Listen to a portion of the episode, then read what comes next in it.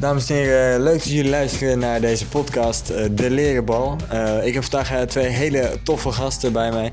En wij gaan het hebben over het kampioenschap van FC Twente. Over de aankopen, over het seizoen en de wedstrijden en het slotakkoord. Veel luisterplezier.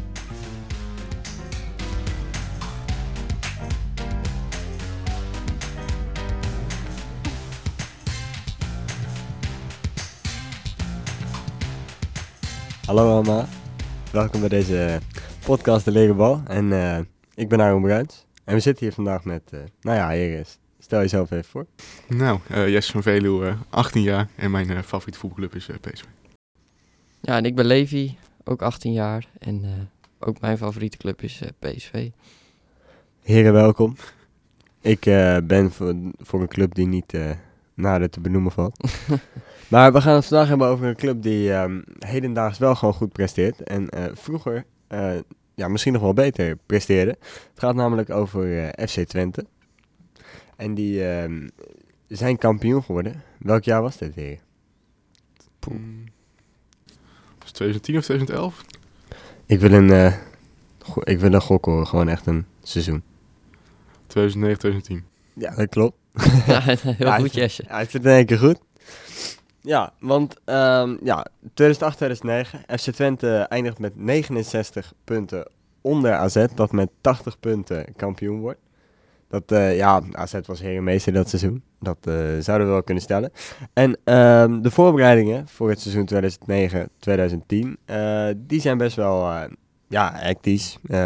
Ze verliezen 13 spelers, waarvan 3 toch wel heel belangrijk zijn. Dat zijn namelijk Marco Autofitsch, die topscorer wordt voor FC Twente in het seizoen 2008-2009. Die lenen ze uit aan internationale. Ja. Sowieso. Ja, dat zijn praktijken, daar weten we nu niks meer van. Maar volgens mij was het dat hij geblesseerd was geraakt en dat internationale hem niet per se gelijk over wilde kopen. En dat ze hem dus daarom huurden, zodat hij kon revalideren. Elia vertrekt. Best wel de sterkhouder van het team. En die vertrekt voor 9 miljoen naar Hamburg. Dat zijn bedragen voor FC Twente. Ja. En dan had je nog Edson Braafheid. Die ging ook weg. Die was intussen international geworden. En hij ging naar FC Bayern München voor 2 miljoen. Dat waren de belangrijkste. Ja, er gingen nog meer spelers weg. Maar dat waren ook wel heel veel. Spelers als Ramon Zomer gingen ook nog weg. Ook best wel bekende FC Twente voetballers. Maar deze 3 waren toch wel de belangrijkste. Ja. Die weggingen. Wat moet je doen als je 3 sterkhouders eruit gaan? 3 nieuwe topspelers voor terugkopen. Ja. Ja. Nou, dat ging FC Twente doen. En er kwamen wel wat namen binnen. Bijvoorbeeld Brian Ruiz. Nou staat hij bekend als een van de beste Twente-spelers. Dus hij maakte ze best wel een kampioen. Hij was wel erg goed. Hij was ook topscorer. Hij kwam voor 5 miljoen over van AA Gent. Bernard Parker werd gekocht voor 1 miljoen van Thanda Royal Zulu uit Zuid-Afrika. Voor 1 miljoen, ja, dat is best een bedrag. Dan had je Miroslav Stoch, werd gehuurd van Chelsea. Maar ook gasten als Luc de Jong, nou die staat wel bekend bij jullie. En die kwam voor 850.000 over van de Graafschap.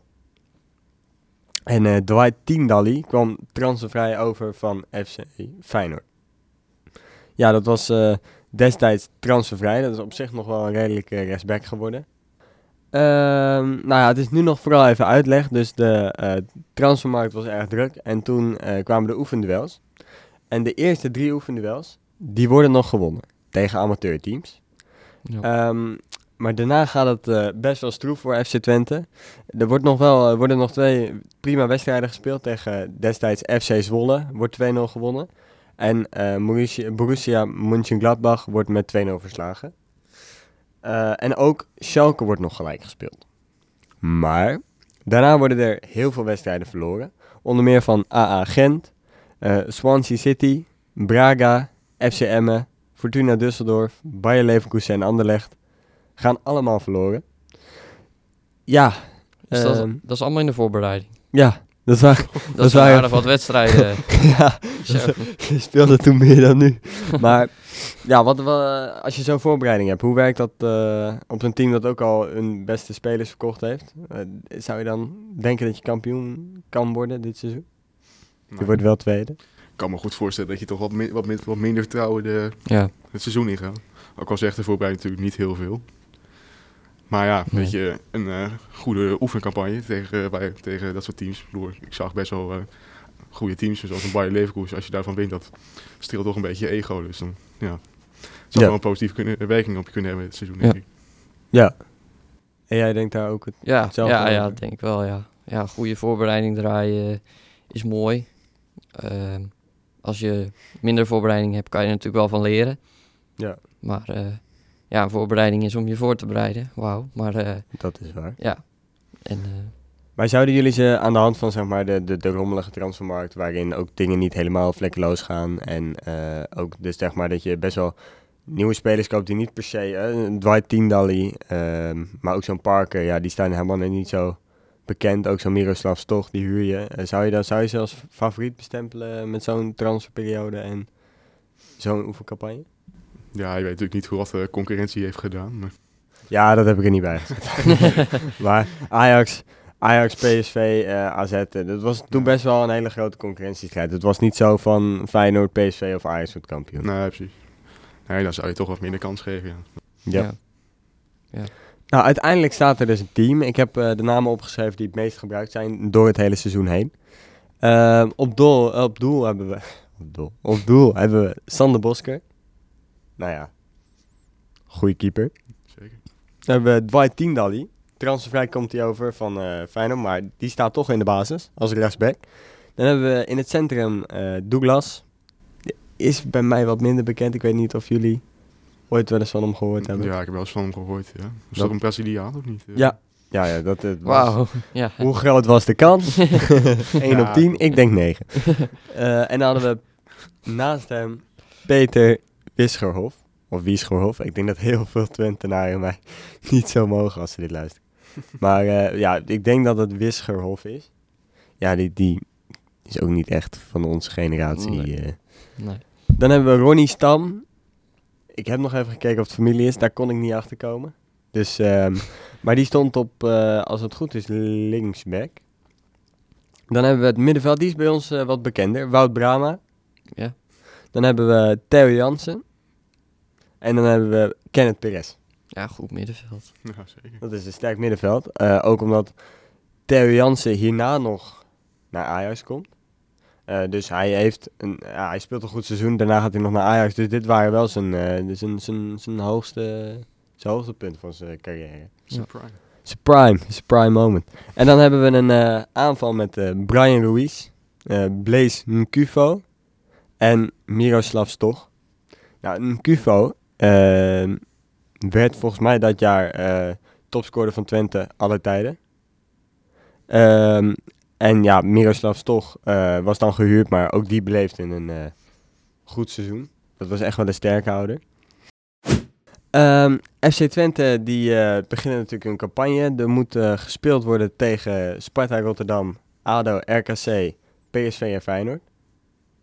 Dus dat is best wel een eerste 5 wedstrijden bij u tegen ze. Pittig begin, ja. Nou, FC Twente start uitstekend. In de eerste 5 wedstrijden worden er 11 punten gepakt. En die punten worden gepakt door Sparta Rotterdam met 0-2 te verslaan op het Kasteel. ADO met 0-1 te verslaan, ook uit in Den Haag. En ook RKC wordt met 0-1 verslagen, ook uit. Dus alle uitwedstrijden worden... door FC Twente gewonnen. En tegen PSV en Feyenoord wordt er beide gelijk gespeeld met 1-1.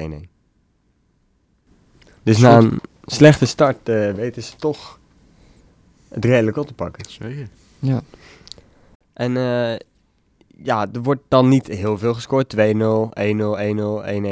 1-1, 1-1. Maar ja, als je ze wint...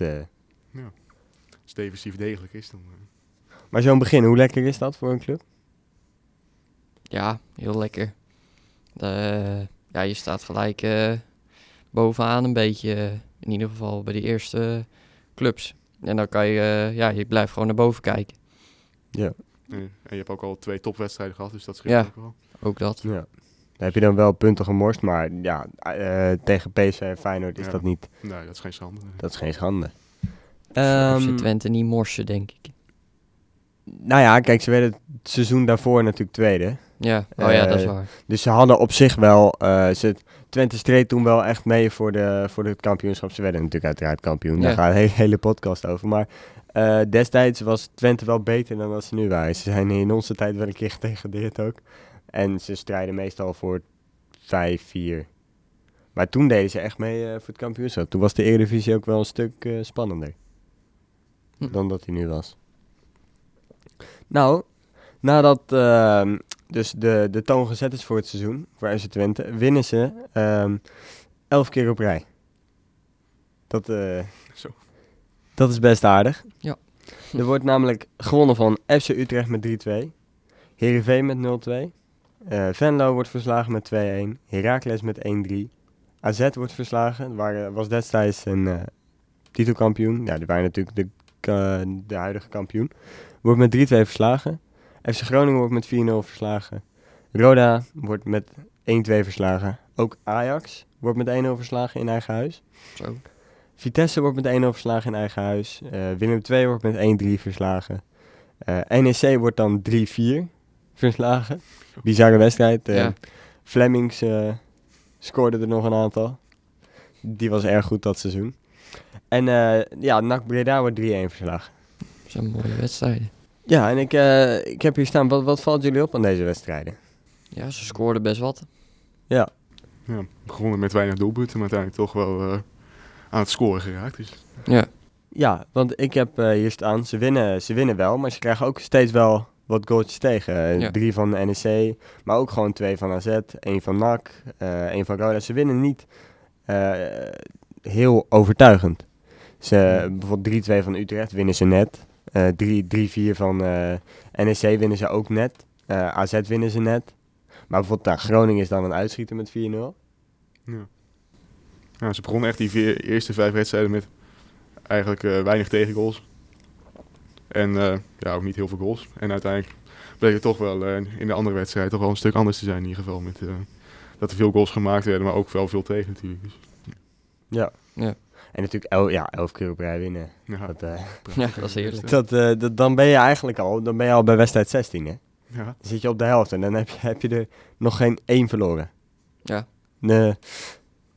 Dat gun ik Ajax ook dit seizoen. Nee, ja, en hierna, na de overwinning tegen NAC Breda, wordt er gelijk gespeeld tegen FC Utrecht. En ook tegen FC Groningen. Beide wedstrijden worden 0-0. Ja, dus er komt een einde aan de reeks van FC Twente. Hoe duur zijn deze punten? Ze stonden redelijk tweede eerste. Ze stonden echt in een titelrace. Hoe duur zijn die punten als je dan ineens 2 keer op rij gelijk speelt?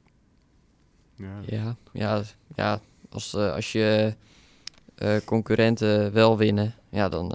Die wonnen, ja. Ja, dan zijn het dure punten, ja. Ja, want hierna komen ze dus... die laatste wedstrijd tegen FC Groningen zorgt ervoor dat Twente 2 punten achterkomt op toenmalig koploper PSV. Terwijl ze voor de 2 wedstrijden nog een stuk of 4 punten voor stonden. Ja. Dus ze verliezen in 2 wedstrijden hun koppositie. Tja. Ja, dat is voor de punten niet goed, maar ook voor je zelfvertrouwen natuurlijk. Ja. Zeker. Ja, speel je er nog 1 gelijk... Dan heb je nog zoiets van, kan een keer gebeuren. Maar als je er 2 keer 0-0 speelt, dan is het toch kloten. En je verliest de koppositie, dan is het, gaat het wel in de kop zitten van... Laat het nou uit onze handen glippen. Ja, 2 keer op rij geen goals gemaakt. Dat is ook niet echt positief. Dat is ook niet lekker, nee. Zeker met een voorhoede die uiteindelijk toch elitair bleek te zijn. Ja. Daarna wordt er wel weer gewonnen van Roda en Heracles. Beide met 2-0 in eigen huis verslagen. En toen kwam er een wedstrijd tegen Ajax in Amsterdam. Dat is natuurlijk een hele belangrijke wedstrijd. Zeker. En dat merkten de Amsterdammers, want ze winnen met 3-0. Dus FC Twente wordt er afgeveegd in Amsterdam. En dit zorgde ervoor dat Twente op 3 punten achter stond, komt op PSV. En dan Ajax onder ze. Dus die loopt ook nog in. Ja, dat is een klote wedstrijd. Ja. Zou je, als je dan op een gegeven moment dan 3 punten achterkomt op PSV, je verliest van Ajax, die hijgen in je nek, zou je dan nog, heb je dan nog hoop als club 3-0 van Ajax verliezen? Ja. Je moet nog tegen Feyenoord, je moet nog tegen PSV. Ja, je moet altijd hoop blijven houden. Maar, ja. Dat is waar. 3-0 is wel fors. Maar ja, ze weten zelf ook goed hoe het is om in eigen huis iemand van het veld te vegen. Ja. Tegenwoordig ook. Ja. Dus, ja. Leuk. Ja, de PSV ook vaak genoeg. Dus. Ja, dat is waar. Ze zetten hun verlies niet voort in nog een verlies. Ze winnen. Ze winnen van Vitesse met 1-2. Ze winnen van Willem 2 met 1-0. NEC wordt met 2-1 verslagen. En ook RKC wordt met 0-1 verslagen. Dus, het zijn wel allemaal krappe overwinningen hoor, jongen. Ja, het is allemaal naadje. Ja. En daarna verliest PSV hun best wel een aardig wat punten. Dus Twente pakt de koppositie. Sunt. Ja. Met door dus ADO met 3-1 te verslaan, pakken ze de koppositie. Dat vinden jullie niet leuk? Nee. Maar wat mooi voor Twente dat ze uiteindelijk kampioen zou worden. Maar daar komen ze op. Ja, daar komen ze op. Dat was nog niet bekend. Nee, nog niet bekend, nee. Nee, het is nog helemaal open wie er wint. Ja. Ja, ze winnen net echt naadje steeds. Het zijn ook niet... als je hier... je wint dan met 1-0 van RKC. Nou, dat is een saaie wedstrijd. En je wint 2-1 van NEC. Ja. Ik bedoel, er was niet veel te zien dan. Nee. Er was niet heel veel te zien. Als dat doel zo aan zou komen, bij is geen kampioen geworden, denk ik. Daar komen we zo nog op. Even kijken. Daarna moeten ze tegen PSV. Met zoveel wedstrijden weer gewoon gewonnen. Net na naadje gewonnen. Wat denken jullie dat de uitslag was? Het is... Ik kan trouwens niet zien of het in Eindhoven was of niet. Dat heb ik het niet bij gezegd. Slim. Ik denk als ze uiteindelijk kampioen zijn geworden, dat ze wel gewonnen zullen hebben, denk ik. Ja. Ja, ze stonden op dit moment op de koppositie. PSV onder ze staan. Jij zegt PSV? Nou ja, PSV onder Twente dan. Ja, PSV stond onder Twente. Ja. Ja. Gelijkspelletje. Jij zegt overwinning voor Twente. Ja. Jij zegt gelijkspel. Nou, dat wordt 1-1. Ja. Dus, je hebt het goed. Dat was een beetje gok. Maar het is best wel een belangrijk gelijkspel. Want Twente blijft hierdoor 5 punten op PSV voorlopen. En ja, Ajax komt daar weer onder. Maar daar liepen ze nog meer punten op uit. Dus ze staan best wel solide op de eerste plek. Maar ja, je kan wel steeds naadje winnen. Maar ja, als je ze gewoon allemaal wint. Dan, ja. En PSV verloor best wel wat punten. Gelijkspelen tegen Twente helpt dan ook niet mee. Nee. Kunnen het gat natuurlijk verkleinen door met 2 punten, maar... Ja, en dan komt er ook een leuke wedstrijd. Sparta Rotterdam wordt thuis gespeeld in Enschede. En Ruiz zet een record voor de snelste hattrick in de Eredivisie. Hij scoort namelijk in de 46e minuut, 49e minuut en de 50e minuut. Dat is in 4 minuten een hattrick. Nou, dan komt het slot. Ja, Twente moet nog 3 wedstrijden spelen. En die worden gespeeld tegen AZ, Feyenoord en NAC. Met Ajax op 4 punten achterstand uiteindelijk. Want er worden nog wat wedstrijden gespeeld. Ik heb een beetje doorgespoeld. Ajax staat hier op 4 punten achterstand uiteindelijk. En PSV, die zijn er weer achterop geraakt. En de laatste 3 wedstrijden zijn dus best belangrijk. AZ en Feyenoord, allebei best goede clubs. En NAC is dan de laatste wedstrijd. Dus dat zou dan je kampioenswedstrijd kunnen worden. Mits je natuurlijk wint van AZ, dan is Feyenoord je kampioenswedstrijd. Als jullie zo'n schema zien. Laatste wedstrijden, AZ, Feyenoord, NAC. NAC. En... ze hebben Ajax op 4 punten achter zich. Die AZ en Feyenoord zijn natuurlijk wel 2 taaie potjes. Dus, ja. Ja, dat zou op zich wel even spannend zijn geweest in ieder geval. Maar op zich 4 punten, dat is nog te doen op zich. Ja, je staat wel vrij ver fors voor. Ja, ja. Ja. Dus je zou in theorie 1 kunnen verliezen en de rest kunnen moeten winnen. Dan zeker weer alsnog. Maar ja. Nee, het was wel lastig in ieder geval. Ja, ja, dan heb je hem gelijk. Want de eerste wedstrijd wordt met 1-0 verloren tegen AZ.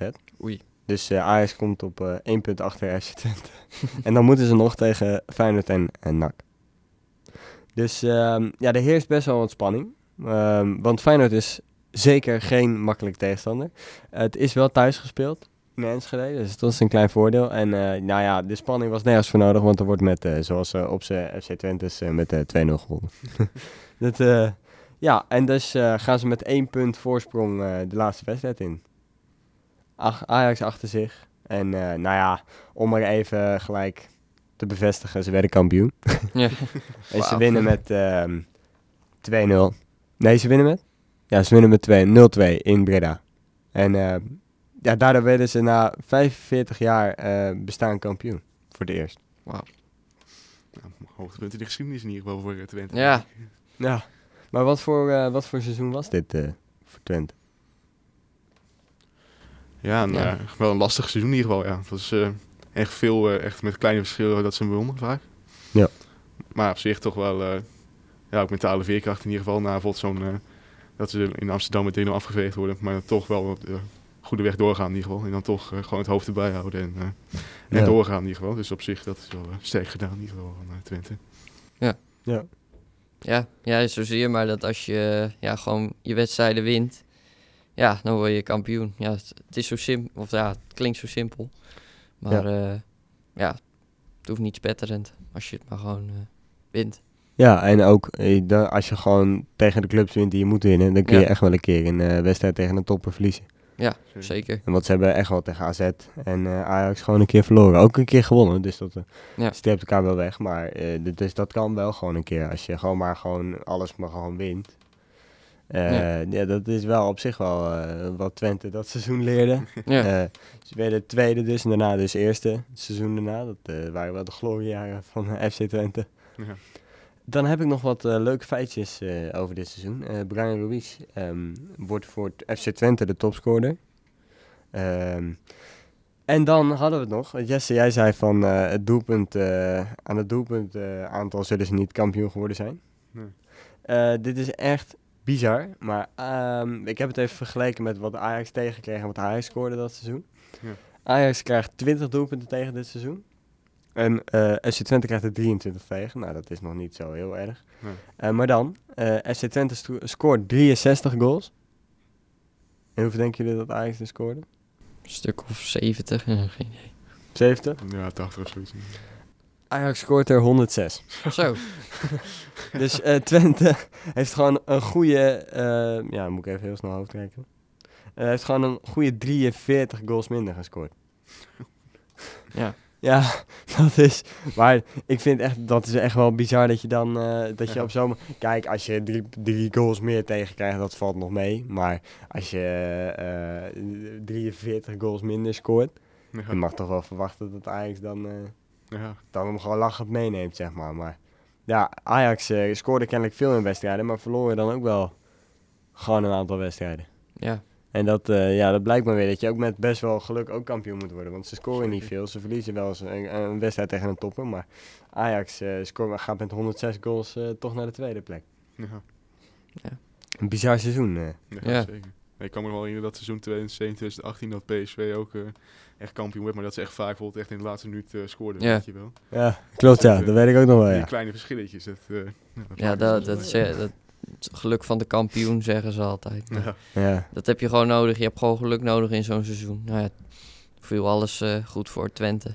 Ja, in dit seizoen Twente. Ik wil nog even terugkomen op dat seizoen. Daar werd ik echt helemaal gek van. Ja, ja. Toen was het Heerenveen of zo en dan stond het 2-2. En het aan de 90ste minuut en dacht ik, oh, prima. En stond ineens weer 3-2. Dan ben je weer helemaal gek. Ja.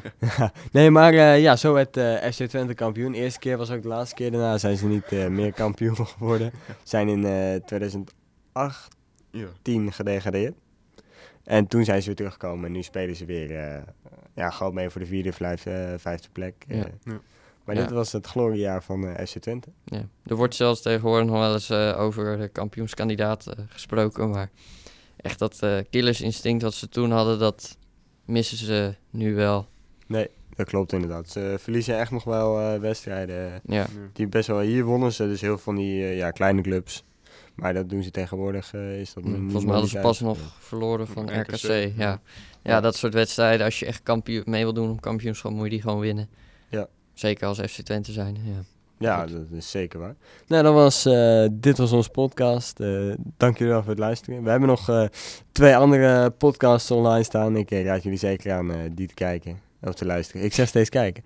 Nee, maar dan hopen we jullie daar te informeren over andere leuke feitjes over de Eredivisie.